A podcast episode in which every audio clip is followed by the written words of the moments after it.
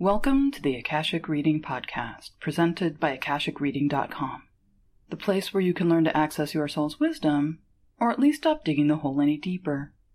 I'm your host, Terry Uktana, and today we'll look at an Akashic tool, the Problem Solving Box, which you can use to help you co create your best life. There are many ways to work with the Akashics.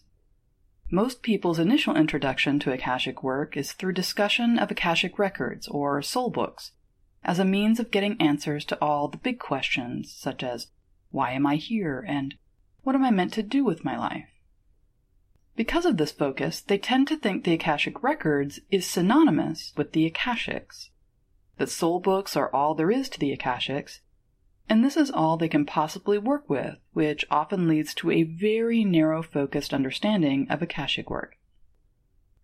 Words have meaning, but they don't mean the same thing to everyone, nor do various people use them in the same way, and still others have a muddied understanding about the terms they're using, which makes things more of a jumble. To untangle things, here are the most common terms which cause people confusion or difficulty. Akashics. The Akashics is the realm where spirit dwells. It is immense, contains everything which can be imagined and most things which can't, and for the most part is not a learning center for embodied beings as we're led to believe. Humans access a very small portion of this realm while embodied. Akashic Library. This is the place where Akashic records are kept and while immense, is only one very small portion of the Akashics.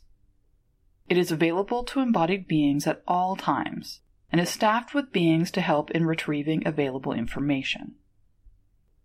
Akashic Records These are records or ongoing living diaries of all the activities of all things existing. They are contained and maintained within the Akashic Library. Soul Book. This is the specific, ongoing living diary associated with an embodied human being, and what most people refer to as an Akashic record. However, it is only one type of record in the Akashic Library. In my Akashic Level 1 class, I introduce beginning students to the Akashics in general by bringing them to their personal room. Going through the first door brings them to a room which is for and about them. This is where they will meet their animal guide and where they will start each meditation. While I use it as a safe place for them to land and to return to in case they find themselves in a situation which is overwhelming or too difficult to process, it's much more than that. Their room is the one place in the Akashics which is solely for them. No one else may enter it without their permission. The meditations in my class are constructed to give this permission to their animal guide or guides, and only them. Even I'm unable to enter without the student's request or permission. In the room, each item, color, scent, and fall of light is something for or about them. Each is a form of communication available to them for exploration, enlightenment, and transformation. While each room is capable of changing and will do so as a reflection of changes within the student's embodied life, it is not a projection of their mind. It has its own existence outside of the student and will resist being changed at their whim.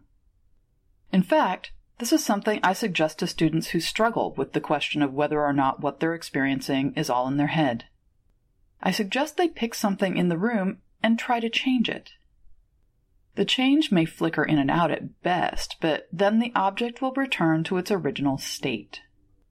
This is in practice like saying, during lunch with your best friend, that you don't like the way they've done their hair, so they should go change it right now to please you. Hopefully, they would look at you like you were crazy and go on with the conversation. Their hair certainly wouldn't change simply because you wished it to be otherwise. There are many ways to work with the broader Akashics.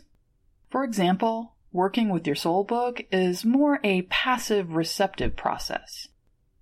Depending on how you approach the work, it can be like working with any other resource like a website, book, or handheld device, or it can be like working with a mentor, which is guiding you through material and skills. It can also be a combination of both, which is what I try to lead students towards.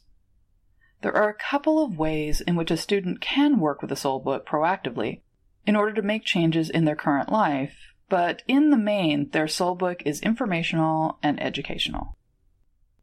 Other options, such as working with a personal room, with the Temple of Life, with a personal temple, which is something I teach my advanced students, or even with a healer or guide in direct communication, are all active practices.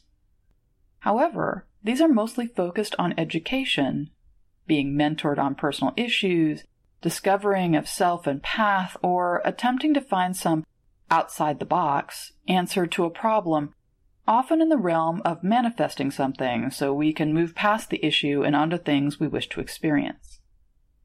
Students and workers actively participate in the process, but in order to receive and become, rarely as a co creator of the resolution. Often, students become stuck or simply stop working with the Akashics when they come to a point where they have to move from recipient or student into empowerment. I think of it as becoming a graduate student. There comes a point where the path is no longer about learning and intaking information, going through exercises, and applying skills in order to achieve mastery. Through our work, our being present, proactive, and participatory, we arrive at a point where we need to begin choosing where we want to go and how we want to get there. In fact, the co creating process, the choosing from an array of right answers and right directions, is the next phase of the path forward. There's an interesting way to do this with the Akashics, which I have come to call the problem solving box. It's a way in which to look at a situation, problem, challenge, or transition which allows students to look holistically, with logic and emotions and spiritual connection, and then begin constructing a means of working with and through it. Problem solving boxes are not associated with any specific place in the Akashics. Wherever a student wishes to work, they can go to that place, then think of the situation or problem they're wanting to work through. As they do so, they can hold out their hand and a cube will appear in their hand. It will be small at first, the size of a grapefruit perhaps, but with almost no weight. This is not actually a cube, but a box. Inside the box is a workspace containing, in symbolic Akashic forms, all the aspects of the situation or problem. Once the box has appeared, the student can peer into it like they would if they were to read a page from their soul book, and then will find themselves traveling into the box. Once inside, their first task is to inspect the space and what it contains.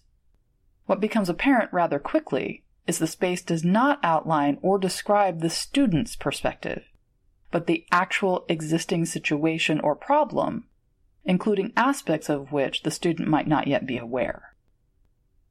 Investigating the contents of the box can be revelatory in themselves. This might even be enough to provide next steps and action items.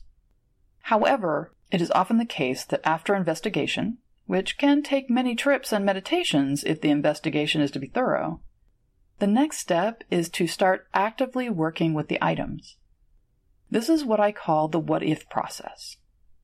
In the box, there is no authority which is leading the student to some conclusion or granting them wisdom. In order to see what would work best, what could happen, or even what is possible, the student needs to start working with the items there. If there are large replicas of family members because the situation is about family relationships, then the student can move them out of the difficult interactions they're representing, set them up in a way they think would work better, then say go and watch as they come to life and begin playing out what would happen. For example, if a couple is struggling in their relationship and they're considering whether to stay together for the sake of the children or to go their separate ways, it can be helpful to set up a problem solving box, not concerning the couple, but for the children. Manifesting a box concerning what would be best for the children can have startling results, such as pointing out in some cases the children would prefer to have the couple separate because the contract they have with one parent is for the genetics only and not for child rearing. They already know the marriage isn't meant to last and have planned for this ahead of time. Or the children would be best served if the parents stay together, but with modifications as to living arrangements or lifestyle. Within the box, not only can this be seen, but various solutions and actions can be played out to see short term and medium term consequences with some long term projections which are possibilities.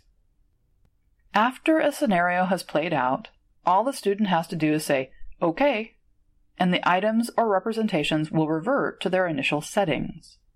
This allows for a new scenario to be created or the previous one to be refined. An aspect of what was shown can be explored on its own for further detail, and so on. Through this exploration, the student is working with the situation, adding and subtracting details, setting up situations for fruitful outcomes, thereby co creating the best possible solution. At the same time, they're formulating an action plan for how to participate in making this manifest into their embodied life. Once a student has finished using a problem solving box, they usually find themselves already outside of it, holding it in their hand as the thought is the deed in the Akashics. Holding the box in their hand, they can choose to allow it to dissipate if they've made their choices. To do this, they simply thank it and feel the ending of the conversation. The box will then simply disappear from their hand. If they're not yet done with their work, they can retain the box, bringing it back to their room or whatever workspace they utilize in the Akashics for easy retrieval in their next session. The box itself is not an oracle. It will not dispense wisdom, provide unprompted answers, or instruction. It's a workspace for students to utilize what they have learned and become to co create the path ahead of them, one challenge or transition at a time. The one thing I'm constantly amazed at when working with such boxes is the ability it gives for me to find out what I don't know that I don't know. Because the box displays things not from my perspective, but from that of the issue itself in all its aspects. I'm immediately confronted with things I didn't realize, options which I had never considered, and influences I had no way of knowing were involved. For those who want to expand their experience in and facility with the Akashics, I recommend exploring what a problem solving box provides. And that's all the time we have this week. Next week, we'll delve into whether or not you have guides, who they are, and what they're doing for you. If you're interested in knowing more, check out my website, akashicreading.com. And if you're enjoying this podcast, please take a minute to show it some love on iTunes. Your comments are also appreciated. Thanks. Bye.